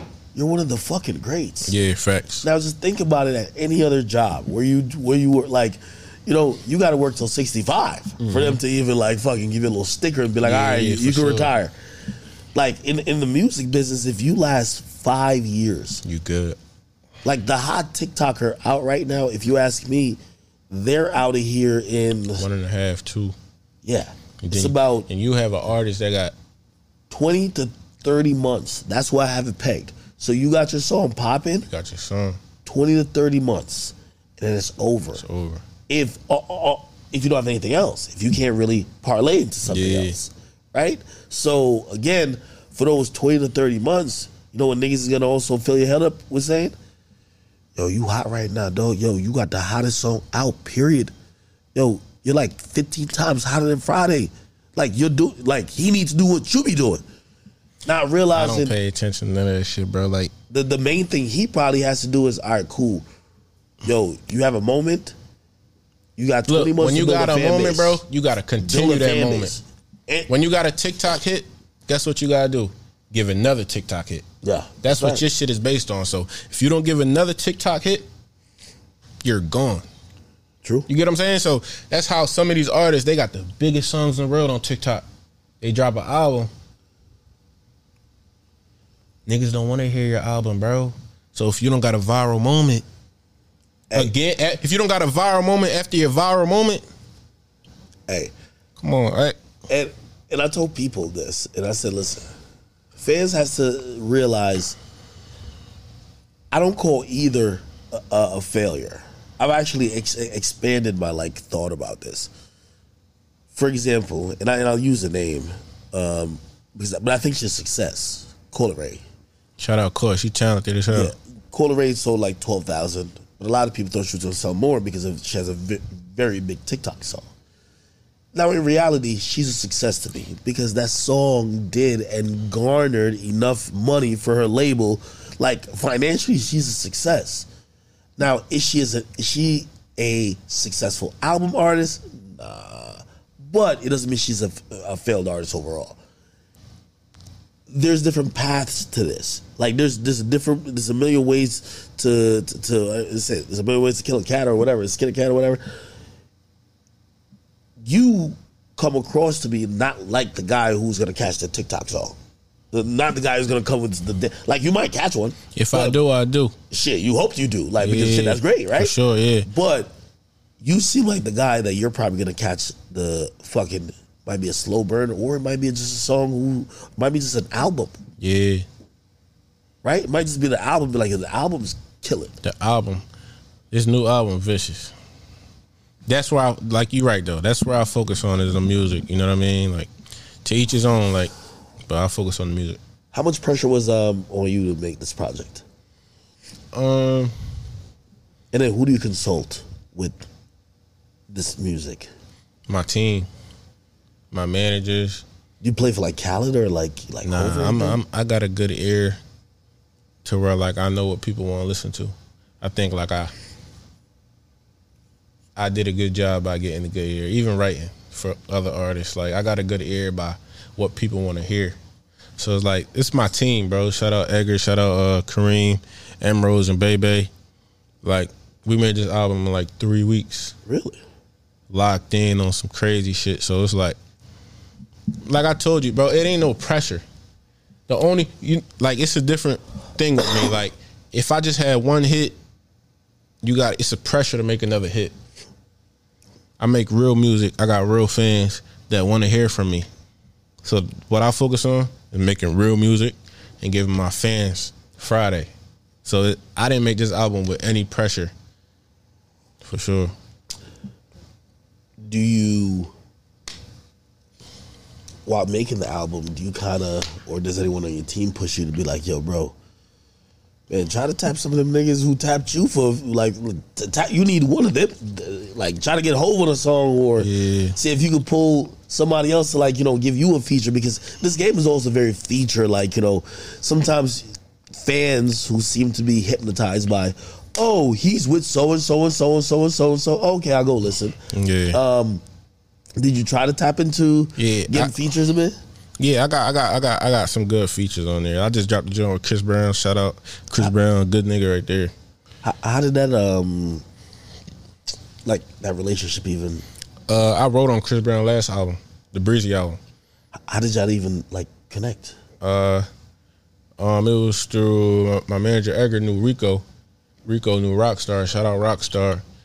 I wrote, um, I sent them the Wheels Fall Off hook with Lil Durk on Breezy album, and Chris Brown wanted that, and I did. I, I sent uh, Rockstar Need You Right Here with Bryson Tiller. So I wrote them two on this album. So Chris already knew about me, You but we just never met. Chris? Huh? Chris seemed to be very open to like new creators. Yeah, he a good nigga, bro. Like his whole career, I feel like he been like that. He always embraced the new. He ain't never been like egotistical. Like there's certain niggas like you you feel they be like yo yo I'm I'm, I'm Chris Brown. Like I don't need none of you Yeah. new niggas. You niggas look up to me. Bro, bro DM'd me, bro. Really? He said, bro, I want to work with you. We talking about the greatest R&B, you know, male singer, arguably. DM me, I want to work with you. I said, bro, let's do it. He said, when you, I said, I'm, I'm coming to LA in like one or two weeks. He said, bro, let's do it. I just want to work with you. As soon as I linked him, bro, it was just genuine, bro. Like the most humble nigga. I told that nigga, bro, I forgot I'm I'm I'm with you, bro. Like you want some chill shit. Like he like, bro, just create, bro. Like I want I want to be in your world. So we made like a couple songs like that that night, and then I just decided I want to make "Don't Give It Away" featuring him like my first single. For sure, Oh, that's like, that's a genuine nigga. Shout out Chris. Damn, nah, definitely salute to Chris. It look like he's definitely reciprocating the love back Yeah, as well. for sure. Okay, who who else is on the project? Uh, it's a few people. Like I, I'm waiting on a few verses right now. It's Fireboy, Afrobeat Fireboy, the one that made uh Peru Mm. Yeah, with yeah, Ed yeah, Sheeran. yeah. That's We guy. got some crazy shit on there. Really? And then I got I got Byron Messia. Wait, you delving into the Afrobeat and also Jamaican dancehall world? Hell, I'm Haitian. So it's like- like by say. Yeah, side by side. Like I'm. I'm Haitian. So these niggas knew I've been on them. Like that's like you know Jamaican. Like when you in a Haitian party, Yeah, yeah. Jamaican and Afrobeat, it's all in one party. When you at a Haitian, like you know what I'm saying. So, so it was like, bro, it was genuine. As soon as I get on the phone with these niggas, I tell them niggas who I am, and I've been on you ten years ago, bro. So these niggas like, all right. And then the type of music I make, them niggas are like Africa embrace me, bro. Like, Yeah. God did. Them niggas are, thought I was African, all the African, and it was like they just embraced me. And then I did um the Blessings remix on my last project with Asake. Oh shit. Yeah, I got Asake on my last EP, and that's when he was like, you know, doing all this. He he crazy right now, but that's when he was doing this. So Africa really like my second home on like just off that Asake Blessings remix. Yeah. So that's like I got a big fan base in Africa. Like at one point, Blessings remix with Asake was the the ringtone at, in Africa. Really? In Nigeria, like fans would DM me like, "Bro, this is my ringtone. This is viral in, Nigeria right You now." ringtones? Huh? You got a Yeah, for sure. Yeah, that was a ringtone in like Damn. Nigeria, like viral song. Like Why I would stop check. doing ringtones in the US? I don't know why. Last time I heard about ringtone was like Soulja Boy kissed me through the phone. Like niggas used to have that shit. I remember that shit. Yeah, but like I somebody, my Nigeria. African friend told me like, bro, check the African charts right now. I'm like, bet on Spotify. I checked the junk. You want that bitch? Blessings, number ten with Asake, and then I I checked. Don't give up on me, bro. And then I checked the Twitter. I'm like, bro, they treating me like I'm. You know what I'm saying? So, and that's like the I'm me being Haitian. That's my favorite music. Jamaican and African. That's my second favorite music. So it was just a good thing to have Fireboy. Shout out Byron Messia. He the hottest nigga right now with Taliban's and all that. Yeah, now you going crazy. We got a crazy one. At, a word. yeah, me and Byron crazy. I want to see how y'all locked in. I seen him how him and Burna locked in on that goddamn Yeah, remix. They went crazy. Yeah, they went vicious. Hey, how, how do you feel when you check the charts and you see like your numbers going up? Um, I remember like talking to Russ, and Russ was just like, "Yo," he says he prefers to see his songs higher on the charts than to see his social media following climb up for no reason. Like I I remember, I, like, I remember that conversation with him. Like he didn't have, maybe he had a million then, but he was just like, "Yo," he was just like, people care about their social media following so much. It's like I care about when I check the charts and like how people are consuming the music. Like I told you, bro, it's all about what people focus on. Like my brothers, like, like I got niggas around me that be like, bro, you supposed to be, damn, bro, like all bullshit up right now. Like you supposed to be. re-" I'm like, what you focus on, bro? Like, what are you focused on? I'm focused on the music. I see my shit doing this every day. It don't matter if it's going at a slow rate. I see how my shit. And bro, I see the reaction.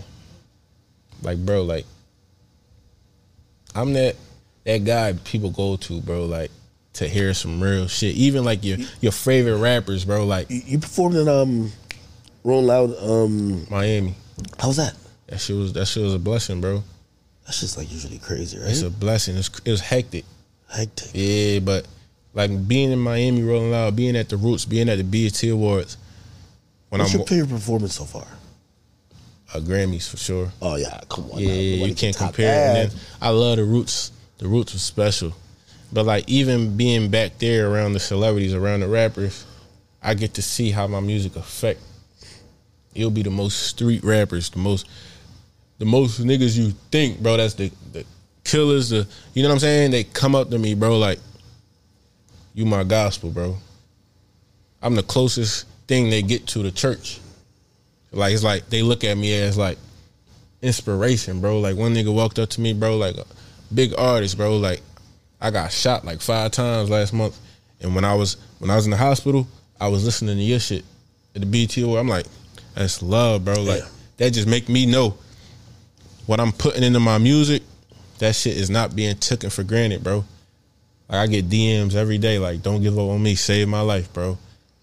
Niggas from jail, nigga, you know what I'm saying? So I just focus on the music and give people inspiration, bro. Like that's where I, I, I put my focus in. Mm. Man. So, with this new project, what are you hoping it accomplishes? I want everybody to hear it, bro. Like, what I realize, everybody that give me a listen, they hold on to me tight. Like, I appreciate my fans. I love my fans. I appreciate all y'all. Like, everybody that really give me a listen, they hold on to me tight. I don't know how to explain that shit. It's like, bro, I never heard no nothing like this in my life. I never felt like this listening to a project or like it's a lot of bullshit going on. I needed this. I'll play my album to people they cry right in front of me. You know what I'm saying? So I just want to touch people in a way. But my main goal, however, is to make the world hear this shit. How can we put this shit in everybody's face? Cause this shit is special, bro. Like it's special, right? Yeah, I mean, what was your what was your first like uh, thoughts when when you got um called that you were invited for the uh, freshman freshman list? Yeah, it was a blessing, bro. Like, um, I was that's that's not something I was looking forward to, like, cause I'm like I'm a singer, so it's like I wasn't thinking about it. But when my label told me like they looking at you, that's when I was like, all right, they might have to pick me. The way I just you know affected it. I affected hip hop. I feel like in the past eleven months in a crazy way. You know what I'm saying? So once I feel like XXL was looking at me, I was like, they might have to pick me. And when they chose me, I was grateful, bro. Like that's something I, I grew up watching, and you know what I'm saying. So that was grateful. Mm. Yeah, as what has changed since then? So, because there's a lot of people like even me to this day. I'm like, like what does that mean to be a double XL freshman? Because these days I feel like I feel like your fans just choose you. Yeah. And I think back in the day, like what the fr- freshman list used to do was just like it used to give a, a group of artists that the majority of fans would go try to go check out. I think these days is like you got your fans and Yeah. they brought you to the party. Yeah. Like not too sure if you get many more fans afterwards. Yeah. Um, other than what's gonna come from your music. Yeah. But I'm, I'm wondering, you tell me, what's the biggest change? Like, Um, I look at it as like a draft, bro. Like, it's the industry, and it's like these are the freshmen. You know what I'm saying? Like, like Lamelo, Ja, Ja Morant, like two, three years ago. Like these the freshmen. So when when XXL came, they introduced me to a new world. I, I would say like, and they got my face out there. So I'll be walking places and like, like I was just at the Drake concert, just chilling. Like ten niggas walked up to me, Fridayy, what the fuck? Fuck you doing? You know what I'm saying? What, what you doing? And I feel like XXL, it just opened up that, you know what I'm saying? Like my face, and uh, introduced me like to a, a whole new world, and I, I appreciate XXL for that. yeah, see, I didn't think about that that aspect because obviously we know you've been a part of a song that's been so huge. Yeah. But then people then hear the name, They don't know the but face. then people ain't catch up with the face. Yeah, so the sure. face is the last thing they're catching up with. Yeah. Right? Like, like I'm guaranteed someone be like, "Yo, this Fridayy." Right? I'm like, "Oh, Fridayy, where's he at?" Yeah. But they'll. It's not like they see a face, but oh my god. Yeah. Damn. Okay. like the, I'll say the face started at the Grammys. yeah. Like that's when everybody heard my voice already. Everybody heard God did, but the face started at the Grammys, and then I the little baby record, crazy. That was like what was it um the day after or the the the night after whatever you, you did the grammys like like what's that fucking feeling like like you really, crazy. you really got it done yeah, it was it was is people hitting your phone that never hit you before yeah, like hell yeah. It was it was crazy, bro. Cause I was on that's that's the biggest stage of TV, the whole world watching. That was the first time people. That was the first time people even heard me live. yeah Cause I, I I know like a lot of people be like, when I first heard God did, I thought it was a sample. I thought it was like some fake shit, all auto tune. i still think it was Yeah, but wait that was you yeah, if you, no no no I, I thought like you put like an effect on your voice of course I do, of course I do what I need to do, but that was the first time people saw me live. So it was like, damn, bro, really sound like that. You know what I'm saying? Bro, really Yeah. got a unique voice regularly. So that was the first time people saw that, and then after God did, bro, like people talk about God did more, but the little baby record really is the one, bro. Like God did went number 17 on Billboard. And then Lil Baby went number eight, top ten on Billboard. Really? Forever featuring me, Lil Baby. wait Number eight, bro. wait Forever. god did only win 17 It went 17, Lil i ain't gonna lie culturally that's how that shit went number one for like a couple months No, no, no. Yeah. Culture number one. Apple number one, but it went number seventeen. I remember listening to it like I remember listening to it spaces with a bunch of old heads, Mm-hmm. and they were all just like, "Yo," everybody was just on there just like clapping it up for Jay Z. I was just like, Mm-hmm. I was like, none of these niggas probably like me. Let me just kind of dip in and out the room. But I'm like, oh shit. But the baby record did go crazy. That was the best. That was the highest. Forever. That was a hot featuring me. Forever. Little Baby featuring Fridayy. Forever. How you even link up with We're number eight. Um, shout out to Vory. Like me and Vory been working together like since God did came out, and then I had a hook. I sent Vory like ten hooks. It was called "Who Is Gonna Be." He posted it on his on his um on his Instagram, and I don't know why he named it Forever, but my hook was called "Who Is It Gonna Be." I don't know how little baby heard it, bro. It went viral. The joint voice heard, posted, but me and him it went viral. It was the hook. YouTube posting it everywhere. Little baby was like, hit up Vory, like, I need this hook. I need this hook. Vory just gave him the hook, bro. Like real nigga. Shout out Vory. Like he could have had his pride, like, bro, this my song type shit, but he gave little baby the hook. Little baby added his two verses. That's how that shit came about. I hear Vory's name like all over this fucking place. Like Vory's name is one of the, the most. Um, his name constantly gets brought up, and it just gets brought up in helping or making great moments in hip hop happen. Yeah. Yeah, he a good, he a genuine nigga, bro. Like the first time I, I, I talked to him, he, he just wanted to see me win. Like, and I tell people this: Vory, your favorite artist, artist. He your favorite artist, favorite artist. Really? He your favorite artist, favorite artist, bro. No, no I, I, I, I heard, once I heard niggas told me that Kanye kidnapped him for for the whole Oh, Donda yeah, shit. yeah. Once I heard that, I was like, damn. Nah, Vory one of them ones, bro, and it's it's easy for him too. It's easy for him. Shout out Vory, he gave me my biggest hit, number eight Billboard, little baby. Vory a youngin too, he a youngin. I think he like my age, like he's probably like 25. Really? 24. What do you think is so unique and new? Because th- there's a bunch of people who are creative in this music industry. What do you think is so like creative and new about like what people like you are bringing to the game that i- is just kind of like a breath of fresh air? Like you got to imagine everybody's working on music all the time. Like music is probably the only industry where because of the, the, the, the least amount of barrier of entry. Like for example, yeah, you can play basketball, but nigga, if you can't dunk, like how far are you gonna go?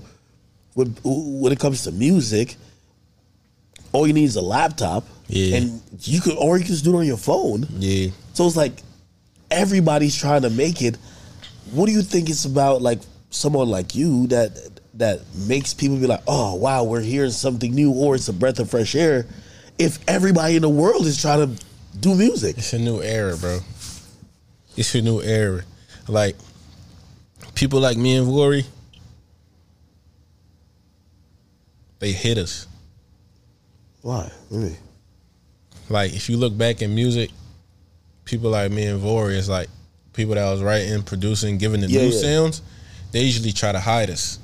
Oh yeah, yeah, yeah. So you might hear a new sound like, damn, how this nigga, this artist, he's coming up with new. It's the writer, it's the producer that's giving him that new, that new spark, that new idea. So niggas like me and Vory, the the reason why the industry is like them the two niggas, it's because we kind of we we found the way, we found the lane where it's like, nah, we them, you know what I'm saying? We them niggas, we we put ourselves in front, but it always it if you hear most of this shit is led by songwriters and producers, bro. Like most of your best artists, somebody is writing for them. Somebody is giving them the hooks, giving them the sounds. But in this case, Yeah, Kanye niggas like that. yeah, like, but in this case, it's just like niggas know, I, I, bro. listen, I, I, I, I'll still never like. I'm gonna be honest with you. I could watch a nigga write a song for Drake. I'm gonna be like, yo, Drake wrote it, and you're just the drone that's just writing it down on the paper. Like, I, I'm, I'm one of them stands. Yeah. But you're right because I, I think a lot of what people have disregarded about the music industry is that you have writers and producers and other people who are involved in the creative process that you're that the reason why we keep hearing amazing fucking songs It's cause them. is because these motherfuckers are in the studio putting the work in constantly. I want to say shout out to the songwriters, shout out to all the producers. I'm gonna say this to y'all, like y'all need it, bro. Like without y'all, this shit couldn't happen. Like shout out to Emeralds and Bebe, the two writers I wrote with on my project. I'm a mm. writer, but I wrote. I usually write everything by myself, but on this album, I connected with them two writers, Emeralds and Bebe, to just you know just get a few ideas. But I'm just saying this because a lot of no disrespect to nobody, but a lot of artists they go on these big platforms and and Charlemagne asks them, "How you come up with this song?" And they give this whole they got a whole story. they got a whole story about their life, but they don't ever say. Most of these people is like, "This person wrote it for me. I didn't have nothing to do with it." Yeah, They don't want to say that. You know what I'm saying? But so I just want to say shout out to all the songwriters. Like y'all appreciate it. Like even if y'all don't get y'all credit, I was a songwriter before, so I'm just putting on for all the songwriters and producers. Well, I guess I guess the thought is publish it over uh, like as long as you get the pub. No, the pub is cool. Like it's certain people they don't even want this joint, but I feel like when you give that shout out, you could change somebody's life. You know what I'm saying? Like You're right. Because most of these songwriters want to be artists. Most of these songwriters is dropping music by themselves. And just by you saying their name, it don't hurt to be like, when when a nigga like Charlemagne asks you about your biggest song, you be like, yeah, Emeralds and Bebe helped me with this song. We came up with the idea, and even if they wrote that song for you, it don't hurt by saying, you know what I mean? Yeah. So I just feel like they be stopping a lot of their dreams by trying to put everything on them. But shout Yeah. out to all the songwriters. I love y'all. You know, no, no. Hip hop is is is kind of like that. Which you know, I, I I think people like you, and I think as time goes on, like that's starting to change. Where people are, are kind of realizing like the term writers isn't like a devil. Like they used to act like, Yeah. oh, it's like like the writer is the bad guy. It's like no, that's kind of like how everybody creates. Relax. Yeah. you know what I mean. Um, I- I'm wondering what what you got left for the rest of the year, man. Like you know, you about to drop this project. Yeah, I'm about to drop this project. It's special, bro. Like everybody be ready for my album, debut album, and then I just want to go on tour, bro. So you're gonna drop this album, go on tour. Yeah, for sure. Um, is it any type of like, you know, anxiousness? Like you're like, yo, shit. How about if I drop this and niggas is like, yo, bro, stick to writing. It's no expectation. I already built my fan base. I got my people that fuck with me. Shout out to fans that fuck with me, but it's no expectation. Nobody expecting me to go number one. You know what I'm saying? Like nobody expecting that. So all I focus on is giving my fans great music and music that they could feel. And if, if they feel it, I won. Knowing they will feel it. Yeah, that makes sense. Shit. All right. So we got tour.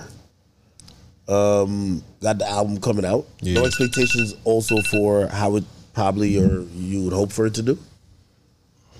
Nah, bro. Def Jam putting you under pressure, like nigga, you better sell this or no. Nah. How's Def Jam? I feel like Def Jam is cool. I fuck with Def Jam. Shout out my manager Edgar. I fuck with Def Jam though, but I will tell artists like a lot of artists get signed and then rely on the label. yeah. I got signed. It's all about my team. Shout out my team. My lawyers, Jason, Brian, Edgar, Chris, Dana. Artists get signed, bro, and look to the label. True. Not knowing that's just a system that just be like, you know, they're they do what they was built to do. They not like, you know what I'm saying?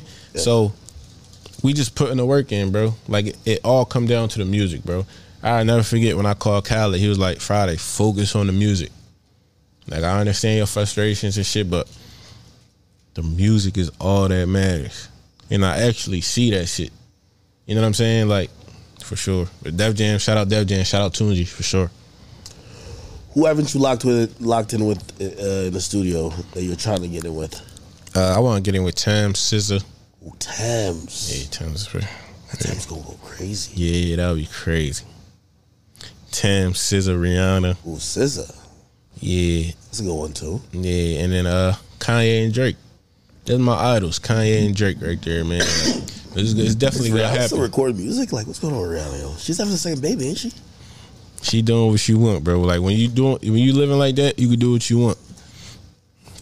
And you, and you said Kanye and Drake like together? You want to lock in with them? No, separately. Them my idols Separately. musically though.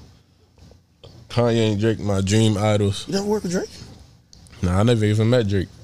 Really? Yeah, I feel like that's gonna happen. yeah. I feel like it's gonna happen. It's all about timing. It's gonna happen. But them my dream collabs. My favorite two artists, Kanye and Drake. I, I think Kanye, Kanye for me is an artist who really made it very welcoming and very cool to give the credit to the people that are writers and and, and assisters in music. You know why though? Why? Cause he was once a writer and a sister. So like niggas already know me and like I'm not comparing me to Kanye, but niggas already kinda know our Fridayy wrote for other people, Fridayy produced for other people. Kanye been producing for other people before he even rap and writing. So it's like we don't have that pride. Yeah, he didn't have that ego. Yeah, we don't got that ego. He didn't claim, "Oh, everything I'm doing is me." Yeah. And I think that's the hip hop way. Like, yo, no nigga even gave me an ad lib, B. Yeah. Like, I'm good. Like, I'm good over here, B. But but he don't do that at all. Like because we so sure of ourselves because we was once that. So it's like Niggas not gonna look at Fridayy and be like, "Yo, Fridayy don't write this shit." How you gonna say that when I was a writer before I? You know what I'm saying? So niggas not gonna look at Kanye like, "Real Kanye don't." you can't produce. Come on, nigga on, already produced before I even start doing. Yeah. You know what I'm saying? So that's why I feel like Kanye so you know he don't got no ego and pride with that shit. Yo, you, would you fuck with some international shit? Like, Like what? say Bad Bunny's like, yo, Hell yeah. lock in. Hell yeah, I fuck with Bad Bunny. Bad Bunny's going crazy He right now. crazy, bro. Like one of the biggest artists, bro. I fuck with all them niggas, bro. Like hell yeah, Bad Bunny for sure. How would you even start with producing? Like, like when you when you when you like cooking up a record or, or like you collaborate, right? Yeah. Say you collaborate. How do you how do you even like get started with that? Like, do you kind of are you like psychoanalyzing that artist to try to figure out what their world is, or you'd be like, yo, let me let me give you what my world is, and then what is it? It's always with me. Every every collaboration that you seen that I ever did started with me. So it's like it's me on the piano or me on the guitar, and I'm creating. I'm bringing every artist into my world. You know what I'm saying? Like I'm not even thinking, damn, what would this artist do? Like I gotta do an upbeat joint. I gotta do a, a twerk joint. No, like every artist that I work with want to come into my world. So I just focus on what I what I feel you know comfortable with making, and I send it or I'll just create it. The only thing is the topic. I'll probably change the topics, but sound wise, is it's created by me. You know who I want to see work with? Um, I gotta see work with Ice Spice, man. Them bars are too, too elementary, bro. Shout out Ice Spice. She Nah, hard. I- actually, th- those bars work. Like I love she Ice hard. Spice. man. Yeah, I fuck with Ice Spice. She hard though. I ain't a cat. Yo, Ice Spice music reminds me that you never know too much about music. Yeah, Because I'm But telling look, you, if this is niggas what I see say. Mm-hmm. what Ice Spice was rapping about on paper at any point in history, they'll be like, "Yo, this is trash." this what I'll But say, if you bro. see how it's packaged, it's packaged. if you see how it's packaged great, you're like, "Yo, this shit is fire." Yeah, this what I would say, bro. Think about like Ice Spice, Coi Leray, all these female artists. They being themselves.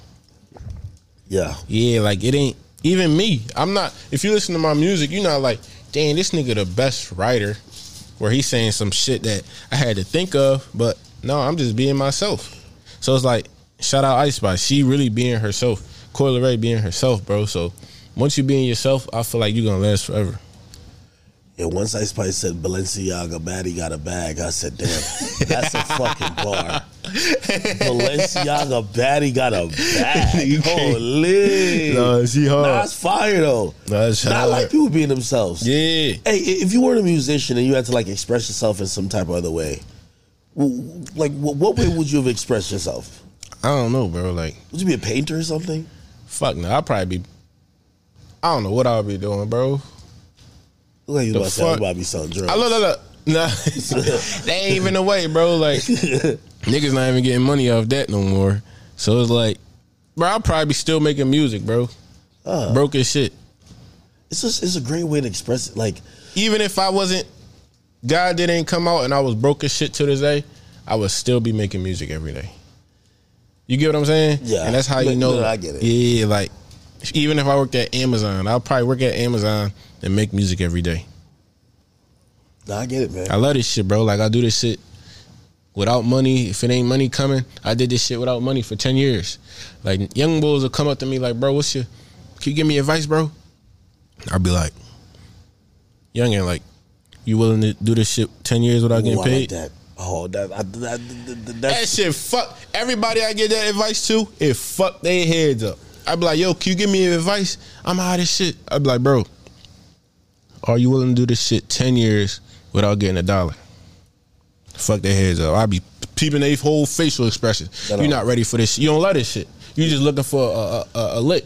yeah, that's one of the greatest things. Uh, so I, I, I've always had this one motto. I was trying to get on from 2010. Yeah.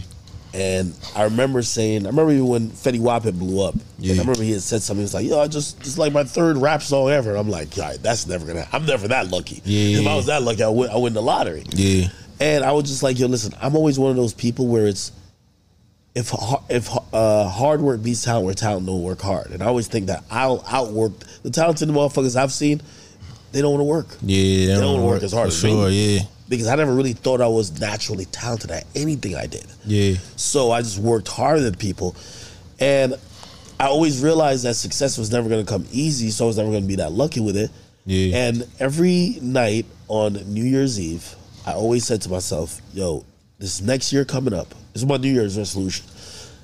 I said, listen, you're into this entertainment stuff, you want to do like whatever, you want to be like this media personality, or like I was producing at the time too. Listen, man, it's probably not going to happen this year. yeah. I would tell myself this every year. Yeah, I tell myself that shit I said, too. If you're not ready to recommit for another ten years, Straight. So every every year, I recommitted for another ten years. Yeah. So in 2012, I'm like, all right, you probably gonna have to go to 2022. Another year, you might. And I said the mo- the day you say you can't do another ten years, That's when you fuck up. you, you, that's when you give it up. You give it up. You got to give it up. That's how I used to think too. I'd be like, bro, you know what this shit take? Should take a long time, man. Take a long time, but it also take one person. Mhm. It also take one video. It also take one song. So you might be seven years in, you give up. That one song you was about to drop. That one God Did song. I mean, I could have, bro. I could have went to work, bro. Like I could have had a job, like a nine to five job. My mom snapping on me. You don't got no fucking money for rent. Like I'm broke as shit. I need your help to pay rent. If you don't pay rent, you getting out the crib. Yeah. I could have been like, damn, let me just get two jobs so I can help my mom. But it took that one hook. You get what I'm saying? Yeah. So, like you said, that 10 years, that's how I thought of it. I'm willing to do this shit 10 years because I love this shit so much. But also during that 10 years, it's a hope in my head like, I just Yo, need if- one. if- I just need one person to hear this shit. if, if you, this is my thing for anybody who has a dream or goal. If you're really put in an honest, hard effort, you're putting in hard work. You're not cheating the system. You're not just trying to. This this ain't no real success. Ain't no finesse. yeah, You're gonna see over time. You're gonna see sizable increases. Yeah. It could be just say you had two people who used to listen to you. You now got- you got twenty. you got 20. That's proof. That's proof. it's working. yeah, Yeah, I know you want two million, but no, you had Nah. two. Now you got twenty. It's cool. you got 20. Hopefully next year you can get two- 200. That's how it goes. So you're gonna see that happen, and then what? The more you keep doing that, who knows when the time is? It's gonna pop. Shout out Russ, man. Like, Russ be spitting too. like that's a story like I paid attention to when Russ he was gave like niggas the blueprint. he gave I niggas guarantee the you, blueprint. Like He gave niggas the blueprint, and, and was niggas ain't even listen though. Niggas used to ask me, why do I keep posting Russ on my page? And I used to say, yo, y'all are so fucking haters. And, and y'all want him to fail that bad. Yeah. He's giving out free jewelry. Free, jewelry. Free. Like, if y'all listen to this, whatever y'all goals are, y'all could accomplish. But at first, people just wanted to laugh Yeah, at the dude. yeah, yeah. They don't, they ain't understand, bro. Like when he said he was in the basement dropping a song every week. Yeah. I was doing that shit, but I wasn't dropping it. But he was creating his own. Bro, he be having songs today, ten years ago that go gold. Yeah. I remember he said that shit in one interview, bro. Like, I'm the biggest. I, I got my fan base now, but it be songs, artists that fans that find me now. Seven years ago, that song, that song from seven years ago, go platinum, Yep. and that's an artist like, bro. When you see his shows, bro, you know what I'm saying? Like, Yeah. that's just my inspiration. I be telling niggas, like, what's your goal, bro? I just want to be like the biggest person I could be, bro. Like, Russ, a nigga, he gonna be here forever, bro. Yeah, he, he he did it on a complete grassroots, grounded up way, and you know, shit. I I salute him all the way because I started as definitely a skeptic. Like I was very, I was just like, bro, what's up with this? I don't really get it. Yeah, I had to go to a Russ concert to kind of see what. what I, I said, what the fuck is a Russ audience? Mm-hmm.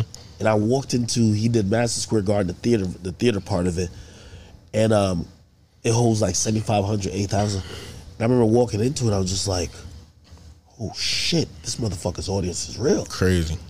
Because there were people with who were way bigger than him that couldn't sell out that amount. Yeah, of they can't, they can't do it. And I watched him do it, and I said, damn, this guy has a real fan base. That's dope. That's like that was one of my inspirations too. Like, cause he one of them people that pay attention to the music. He not worried about going viral. He not worried about all Yeah. the dumb shit. He worried about giving his fans good music. And when you when you focus on that, bro, just like you said, two turn to 20, 20 turn to 100, 20, 100 turn to 1,000. So he just, you know what I'm saying? You, Yeah. you see him throw a show, you like, that nigga don't even gotta sing. The whole crowd singing his shit, and you like, damn, I never heard this song before. How the whole twenty thousand people singing this shit?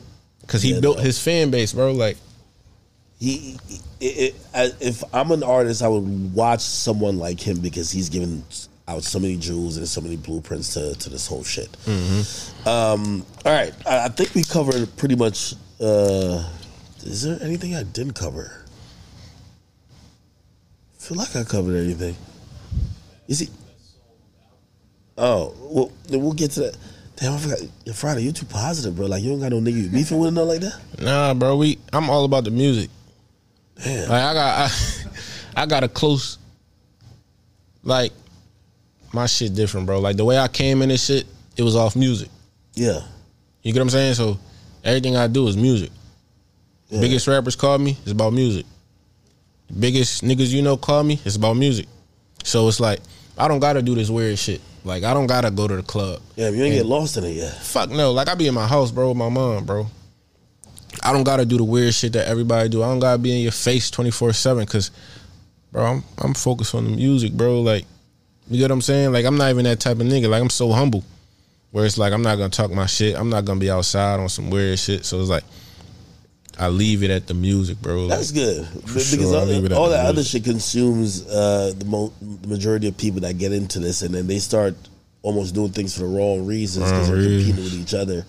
And, and and as long as you're never competing with anybody but your own self, Yeah, I'm not no competition, bro. I'm I'm running this race by myself. Shout out to all the Fridayy fans. Album crazy. I can't wait for y'all to hear it. listen, I can't wait to hear myself, man. But uh, uh, listen, where could people find you? And Uh, also, I know we haven't heard the album yet, but by the time this drops, like they'll be able to uh, see it on Spotify here. Yeah. What are your top three songs on the album? Top three songs on the album: "Stand by Me," "When It Comes to You," and "Mercy" featuring Byron Messia. You know what I'm hmm. saying? That's Byron Messia. Me and him vicious. I feel like That's the next nigga too. Like me and him kind of got where, like he, where did he come from? yeah. It is like where did he come from? Gotta hear his story now. Yeah, yeah, you gotta get him on here too. He he a different nigga. No, of course, man. Listen, all right, people, listen, go check out his music. It'll be linked um, in the description. Uh, thank you, Spotify, for uh, showing all our guests all the love in the world. Um, I'm pretty sure your shit will be playlisted all the way the fuck up. Yeah, I'll tell my man Carl to hold it down. nah, Uh, for sure. Other than that, I think uh, I think that's it, right? Yeah, nah, that's it, man. My boy, appreciate Nah, I appreciate you. I'll fuck with you at, for sure. Nah, nah, thank you. Hey, listen, um, when, when I do my live streams and anything like that, when when people like you tell me like, yo, yo, I watch that shit, and I, I be watching how you kick certain shit. Yeah. that's the ultimate compliment of any. any yeah, for sure. Okay. Yeah. I appreciate you for that. So, Nah, thank you. Yo, you guys go check out Fridayy. Uh, check out everything you got going on. Uh, one of the most talented and creative artists of our time. You know, when you see an artist like this, you we're watching him at the beginning of his career. You don't know where he might turn up. Yeah. Um, he might end up being somebody like, you know, um, Tyler the Creator. He might just end up being somebody like Kanye. He might just end up being Fridayy. Yeah, for sure. On Friday. is, We'll see what that is. Okay, my brother. Nah, I appreciate you, bro. Appreciate you. Go watch that. Check me out on the next episode of Off the Record Podcast. Uh, until then, peace out.